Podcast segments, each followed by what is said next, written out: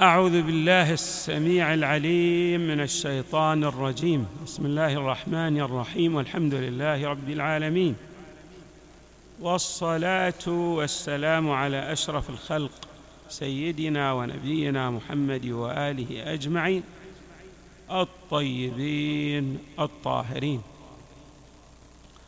قال الله تبارك وتعالى في القرآن الكريم وجعلنا منهم أئمة يهدون بأمرنا. لما صبروا وكانوا بآياتنا يوقنون. صدق الله العلي العظيم. نبارك لكم الميلاد الميمون لإمامنا الباقر عليه السلام. وللإمام الهادي عليه السلام أيضا. الإمام الباقر عليه السلام له إسهامات كبيرة ومن أهم الإسهامات التي قام بها الإمام الباقر عليه السلام هو التأسيس للجامعة الإسلامية. كانت هناك دروس بادئ ذي بدء للإمام السجاد عليه السلام في المسجد النبوي ولكن الإمام الباقر عليه السلام وسع دائرة الدروس في المسجد النبوي واستقطب الكثير من مريدي العلم ومحصلي المعرفة إلى حلقة دروسه. وكان الإمام عليه السلام يجذب الجميع بغض النظر عن انتماءاتهم الفكرية وتوجهاتهم الحزبية إذا صح التعبير. بمعنى أنه كان يركز صلوات الله وسلامه عليه على تأصيل المعرفة المستندة إلى القرآن الكريم وإلى السنة المطهرة الواردة عن جده المصطفى صلى الله عليه وآله الطاهرين. ولهذا ورد في الإمام أو وردت في الإمام الأحاديث التي تفصح عن مكانته السامقة وعن رتبته العلية. ويكفينا التسمية الواردة عن جده المصطفى صلى الله عليه وآله حيث سماه الباقر وبين صلوات الله وسلامه عليه. السبب في هذه التسمية بأن الإمام عليه السلام يبقر العلم بقرة أي يشق العلم شقا. ومعنى أنه يشق العلم شقا أي أن الإمام يجلي المعارف الخفية. كانت الأمور إذا صح التعبير يلفها الإبهام ويعتريها الغموض قبل مجيء أو قبل ولادة الإمام الباقر عليه السلام. لكن الظروف واتت الإمام الباقر أكثر من الإمامين الحسن والحسين والإمام أمير المؤمنين في الجانب العلمي. الظروف التي أحاطت بالإمام أمير المؤمنين لم تمكنه من نشر المعارف كما كان الحال عليه في الزمن الذي عاشه الإمام الباقر عليه السلام. وهكذا الظروف أيضا الذي أحاطت بالإمام زين العابدين عليه السلام. لكن الظروف في حياة الإمام الباقر أصبح فيها متسع. فكان الإمام عليه السلام يبلور الكثير من المعارف الإلهية. ويكفينا أيضا للدلالة على عظم شأن الإمام أن النبي صلى الله عليه وآله الطاهرين يرسل له سلاما خاصا عبر هذا الصحابي الجليل جابر بن عبد الله الأنصاري يبين النبي صلى الله عليه وآله أنه سيلقى الإمام ويحمله سلاما إلى الإمام. وما معنى السلام؟ السلام فيه دلالات. سأشير إلى بعض الدلالات التي يريد المصطفى صلى الله عليه وآله أن يضمنها لهذا السلام. من أهم هذه الدلالات أن منهج الإمام عليه السلام هو المنهج السليم الصحيح. الحري بالمسلم أن يسير على خطاه. هذه من أعظم الدلالات. النبي لا يسلم أو لا يرسل سلامه لأي شخص وإنما يرسل سلامه للتدليل على سلامة المنهج الذي يجسده الإمام الباقر عليه السلام. فالإمام فالنبي صلى الله عليه وآله عندما يرسل هذا السلام كأنه يوجه رسالة تتضمن أيها المسلم حري بك أن تتبع في نهجك الإمام الباقر عليه السلام. وقلنا إن هذا النهج كان كان منهجا منهجا ثريا فيه المعارف بالخصوص في النواحي الثلاث العقدية والأخلاقية والفقهية. الإمام عليه السلام بلور بواكير الفقه المستند لمذهب أهل البيت عليهم السلام. في هذا اليوم المبارك حري بنا أيضا أن نتعلم بعض الدروس والحكم الواردة عن الإمام عليه السلام وسنشير إلى حكمتين هامتين من حكم الإمام عليه السلام التي يريد أن يجسدها الإنسان السائر على الهدي الإلهي. الحكمة الأولى ثلاثية الأبعاد. يقول فيها الإمام عليه السلام أشد الأعمال ثلاثة. أعظم الأعمال الثقال التي ينوء بحملها المؤمن ثلاثة أمور. الأول هو مواساة الإخوان في المال بمعنى أن يتعلم الإنسان الكرم يبذل جزءا من أمواله في سبيل الله. أكثر الناس لا يلتفت إلى هذه الجنبه وقد يقتصر في بذله على الجانب الواجب يعني قد يخرج خمسه وزكاة أمواله لكن لا يسهم أكثر من ذلك. هو في الحقيقة ادى ما عليه بس هناك مواساة أكبر أعظم بأن الإنسان أيضا يبذل أكثر لأن هذا البذل والإنفاق له تأثير في إيصال الإنسان إلى الدرجات العالية. والقرآن الكريم أشار إلى أن هذا الباذل لأمواله يصل إلى درجة الشهداء. يعني كما أن الشهيد يصل إلى الذروة أيضا الباذل لأمواله في سبيل الله يصل إلى هذه الدرجة العالية. لا يقتصر على أداء الواجبات المالية فحسب وإنما أيضا يبذل أكثر. وقد جسد ذلك الأئمة من أهل البيت. عليهم السلام في بذلهم والنبي المصطفى صلى الله عليه وآله في ذلك. اللهم صل على محمد وآل محمد.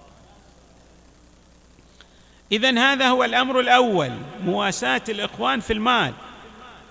المقدار الذي تجود به النفس. لكن الإنسان يصبح باذلا بالخصوص لقرابته لابناء عمومته لإخوانه لأخواته. الأقربون أولى بالمعروف. حري بالإنسان أن يرفع المستوى الاقتصادي لأقاربه خصوصا إذا تفضل عليه الباري تبارك وتعالى ووسع عليه في رزقه.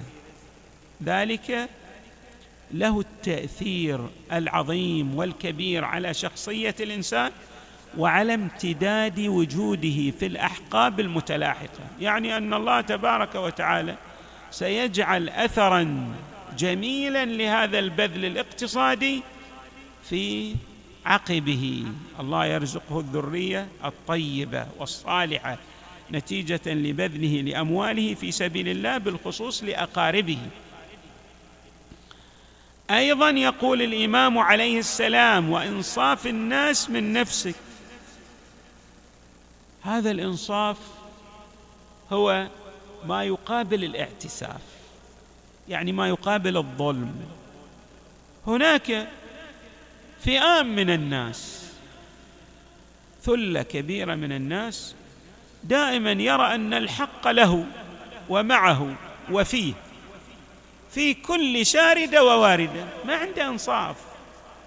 إذا رأى الحق إذا رأى الحق مع غيره قلب الحقائق ظهرا لبطن الإمام الباقر عليه السلام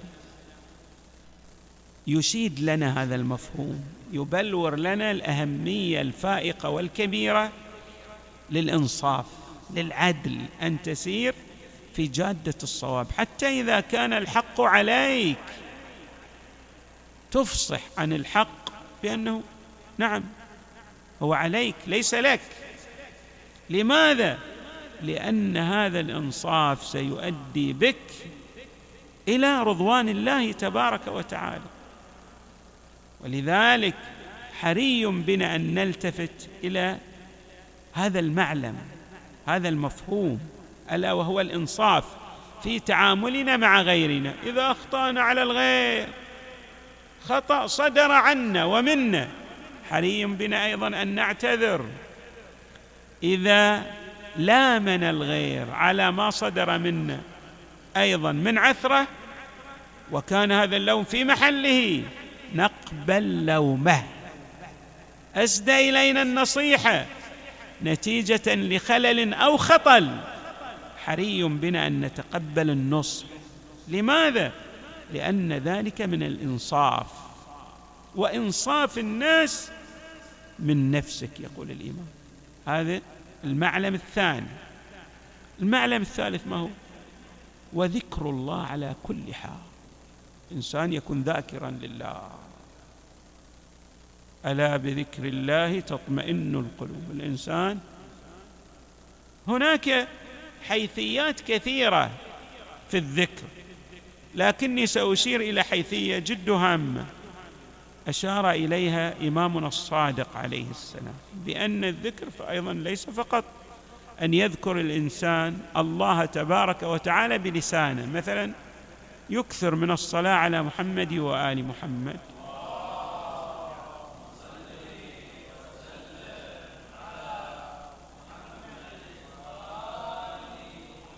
أو التهليل أو التكبير أو التسبيح كل ذلك مراد ومحبذ للإنسان ويرفع درجة الإنسان.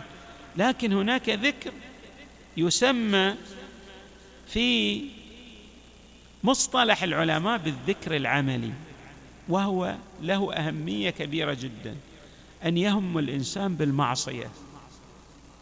فيتذكر الله تبارك وتعالى.